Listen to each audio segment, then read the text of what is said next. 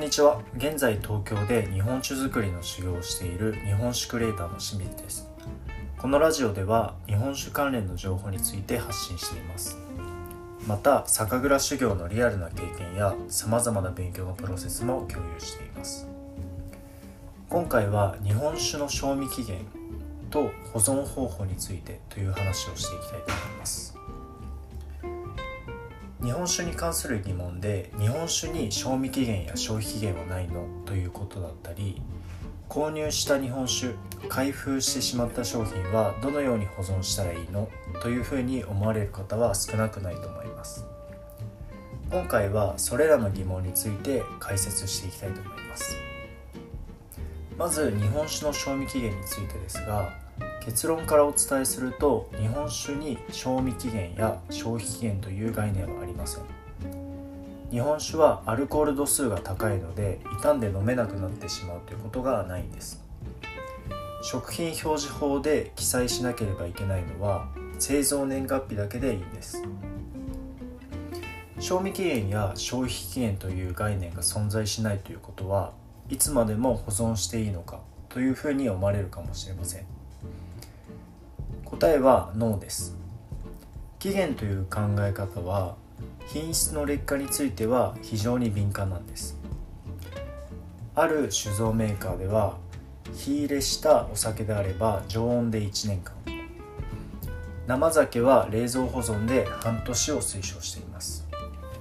こだわりの強い蔵元さんは、冷蔵保存で1ヶ月以内や、可能であれば届いた週に飲んでもらいたいというアナウンスをしているところもあります。そのくらい日本酒は品質管理に力を入れないといけないんです。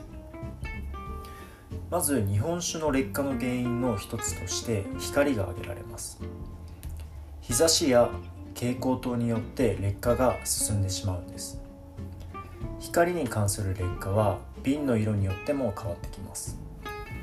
光を通さない瓶の色は、強いものから順に黒、茶色、緑、白、透明の順番になります。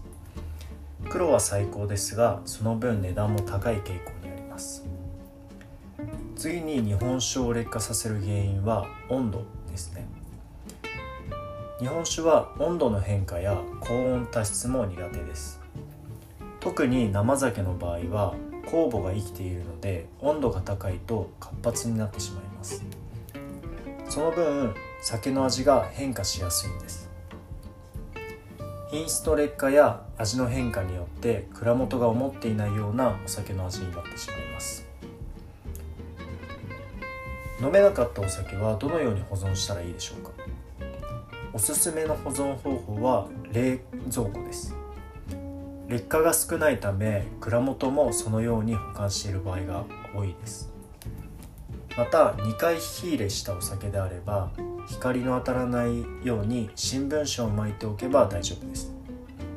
お酒によっては長期熟成してもいいかもしれません。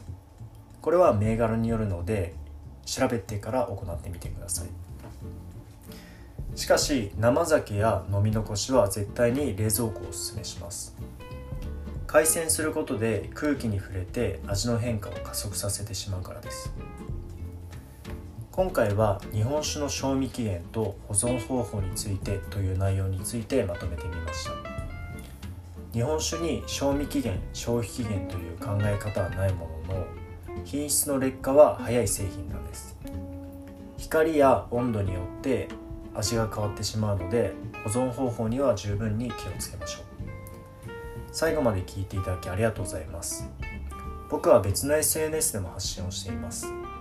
インスタグラムでは画像を使って分かりやすく説明していたり、LINE のオープンチャットでは日本酒物語研究所という無料のコミュニティを運営しています。日本酒のことで分からないことがあれば、気軽に DM やコメントで聞いてみてください。また、酒支援という EC サイトを立ち上げました。これは5年以内に酒蔵を作るために長期的な資金調達という目的で運営しています。もし興味があったら覗いてみてください。